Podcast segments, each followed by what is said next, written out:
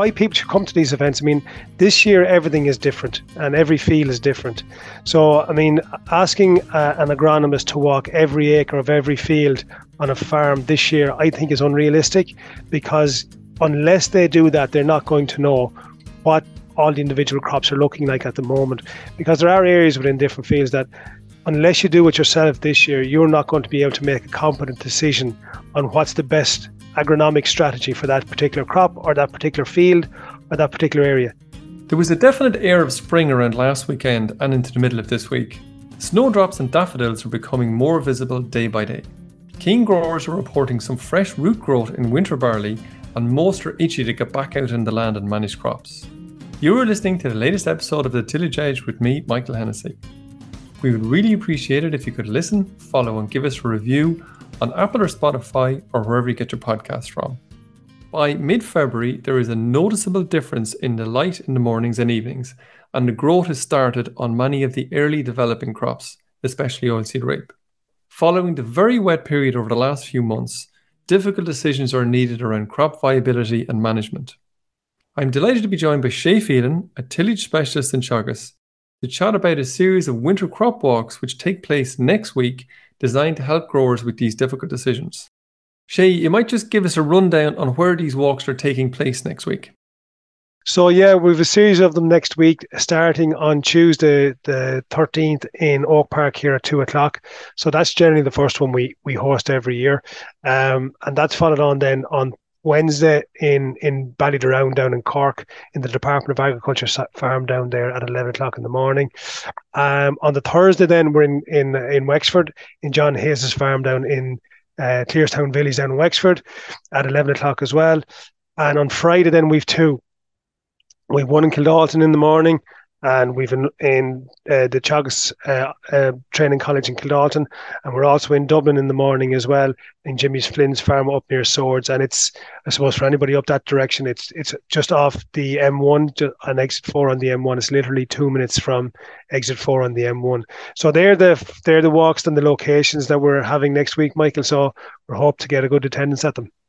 So regional walks uh, from Tuesday to Friday, and um, I suppose they're, they're, probably not too far for most people if they want to if they want to turn up. No, so no. I suppose the question would be, you know, why would you? Why are we having these walks? What's the purpose of the walks? I suppose there, there there's a couple of purposes to them. Really, I suppose we give agronomic advice there, and we, we give when we come into Oak Park here to see see what we do here in Oak Park. But I suppose for the year that's in it, Michael, there's a lot of um, uncertainty about crops. I mean, it's been a difficult winter on winter crops um, for most people in many areas. So, what we're hoping to do with these these walks is kind of give people guidelines and guidance as to what they might do with some of these crops to try and make them viable in the year ahead. Because, as we know, tillage farms have come come through a very difficult 2023.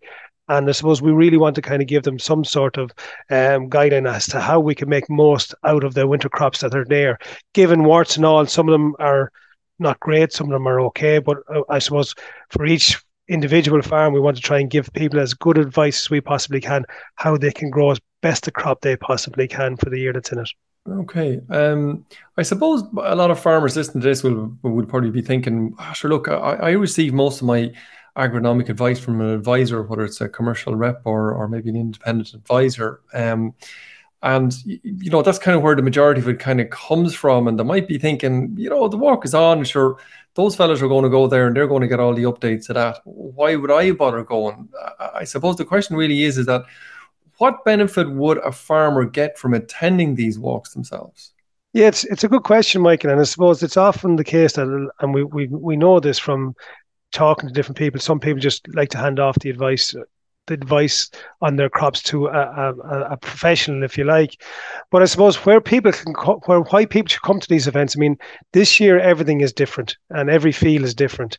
So, I mean, asking uh, an agronomist to walk every acre of every field on a farm this year, I think, is unrealistic because unless they do that, they're not going to know what what the, all the individual crops are looking like at the moment because there are areas within different fields that unless you do it yourself this year, you're not going to be able to make a competent decision on what's the best agronomic agronomic strategy for that particular crop or that particular field or that particular area. So the sales reps that are out there on the ground, some of them are brilliant guys and brilliant people and brilliant ladies walking crops, but they're going to need help this year. And I think that's the key point to the, these walks that everybody's going to need help to try and make the best agronomic advice for each individual crop that's out there this year. So having having an advisor or having a farmer, I should say, who has a, a pretty informed view in their own mind, and uh, working alongside that advisor would probably come to a better decision maybe than just leaving it off to the advisor all on their own. That's kind of what you're saying, I suppose. Absolutely, absolutely, Michael. Because I don't think it's fair for farmers to expect agronomists, and some of them do, to be fair, to walk every square yard of every crop and do plant counts on every square or every acre of every crop this year because literally that's the workload that's ahead of them. And if there's two heads, as they say, two heads are better than one when you're trying to make that decision. You know, so from that point of view, the more people who are educated about the way crops are growing this year, the better. Okay, and farmers can often, and they will do often report, and and maybe they get a bit, um, I suppose, despondent a little bit in terms of the sheer array of, know, plant protection products or even fertilizers that are on offer out there, and that can often muddy the water. God, I can't remember what to use here or what to use there. It can muddy the water in terms of a decision that they, you know, would would take in terms of the next agronomy decision on on the crops in front of them. How will these walks help in that regard to try and make those decisions a little bit easier? Is, are, are we given advice that are, or, or, or handouts maybe that that kind of maybe takes the the easy route, but but with all the critical elements in it? Yeah, uh, it's it's it's a good point. Um, that you know quite and talking to farmers there in the last couple of months there is quite a lot of uncertainty out there about uh, different products and different strategies i suppose what we have here are kind of tailor-made strategies that you know for each of the individual crops and they've been tried and tested over a long number of years both here in oak park but in other sites around the country as well. So what we will have is we'll have prepared handouts for people so that when they go away they'll have strategies there to deal with the issues that are in front of them whether it be normal agronomy for for the crops that that receive normal agronomy or also for, for crops that maybe you know there might there might be just full yield potential in them. So actually, they need to alter the, the agronomy from those crops. So we'll have that type of information there in a ready-made handout, so people can go away, look at what's there, assess what crops they have in front of them, and then based on the information that they have in hand, make a decision as to what's the best way forward for those crops. So we would hope that when people come away from the events, they'll have not only hear what we're saying to them, but they'll also have information in their hands that they can use on, the, on their home farms.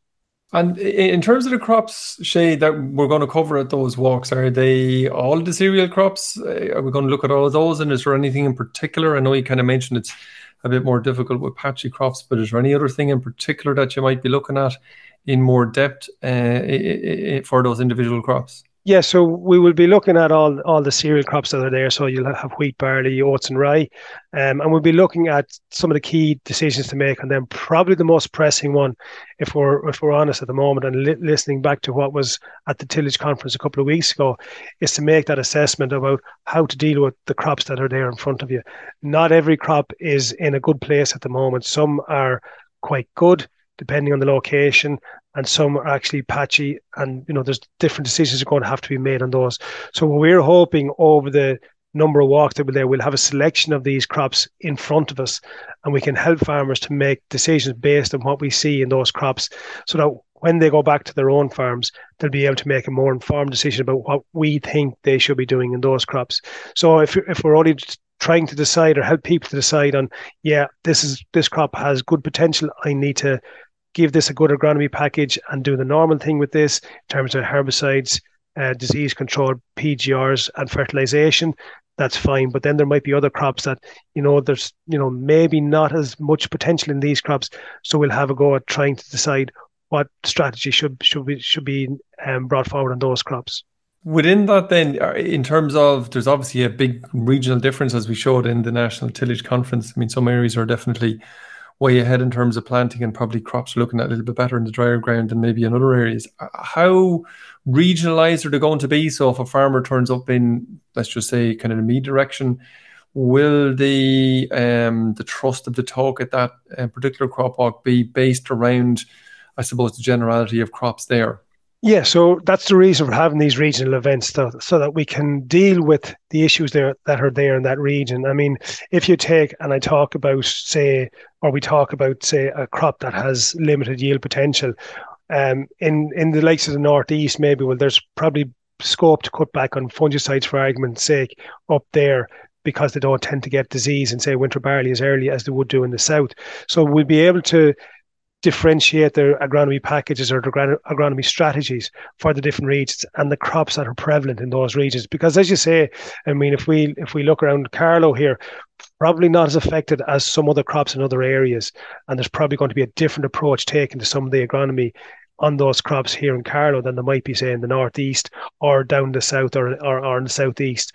So it will be tailored to certainly what's prevalent in those areas. Okay. And and Shay, just in terms of will you be looking at oilseed rape, beans, that kind of thing as well, or is it mostly cereals? No, we will. You're right, Michael. We'll be looking at oilseed rape, and as a as a matter of interest, I'm going to look at a crop of oilseed rape here this evening. So we'll just kind of get a feel for what's out there at the moment. As you know, um, oilseed rape is a crop that you know we'd start to start to make decisions on that in the next couple of days in terms of nitrogen and whether the crops need nitrogen or not. From what I'm seeing at the moment, probably a lot of crops are reason have reasonable covers on them. So there's in a lot of cases there might be no panic on going on nitrogen some of them. But we may wait and see what's on some of the crops on the farms around the country. They may be slightly different. They may there may be more urgency for applying a bit of nitrogen on those crops. But we'll deal with those at the walks when, when we're there. And likewise, as you said, in terms of beans, again, February is a time when people start thinking about beans and what to what to do with them in terms of planting them. So we'll be dealing with those on the days as well, depending on you know whether farms in the area are going to sow beans or not, and we, will deal with those issues when we're there as well. So Shay, we're starting off in um, Teagasc here in Oak Park on next Tuesday. And we'll be joined by um, yourself, obviously, and uh, Ciaran Collins, a number of the advisors, but also the key researchers here in Oak Park, so we'll get the full array of expertise, I suppose, on the day. You might just remind me again, then, or remind the listeners again. Um, after Tuesday, then we have walks on Wednesday, Thursday, and Friday. Remind me just roughly where they are. Yeah, so again, Michael, on Wednesday we're in Ballyderown down in Cork in the Department of Agriculture farm at 11 o'clock in the morning. On Thursday, we're in John Hayes' farm in Clearystown Village in Wexford uh, at again at 11 o'clock in the morning. Uh, on Thursday, on Friday, then uh, the the 16th, we have two walks, both in the morning, one down in the Teagasc College in, in Kildalton in, in Kilkenny, and we've one on Jimmy Flynn's farm near Swords in County Dublin. Um, so there, that's the full list of them um, for, for next week, Michael. That's brilliant. Really looking forward to it, and I suppose just to, to listeners to um, to make sure you have warm boots on you and uh, a bit of a warm coat because it t- tends to get a bit chilly. But look, we, we we I think we tried to keep the walks to under two hours, so it's you'll be in and out, and you'll be able to get a uh, something warm to drink uh, w- before too long. So, listen, Shay, thanks very much for um, joining me on the show, and we'll be talking to you shortly. No problem, Michael. Look forward to them next week. So that's it for this week, and my thanks to Shay for joining me on the podcast. The local tillage seminars are nearing a close, but only one seminar next week on Thursday, February the 15th in Tullamore at 7 pm, and the following week on Thursday, February the 29th in Burt, Donegal. For details of all of the events mentioned today, please go to teagasc.ie forward slash events. Finally, if you enjoyed the podcast, then recommend it to a friend or colleague. And as always, rate, review, and follow on Apple or Spotify so you never miss an episode. And for more information, go to teagasc.ie. I'm Michael Hennessy. Thanks for listening. I'll be back next week with more tillage news and advice.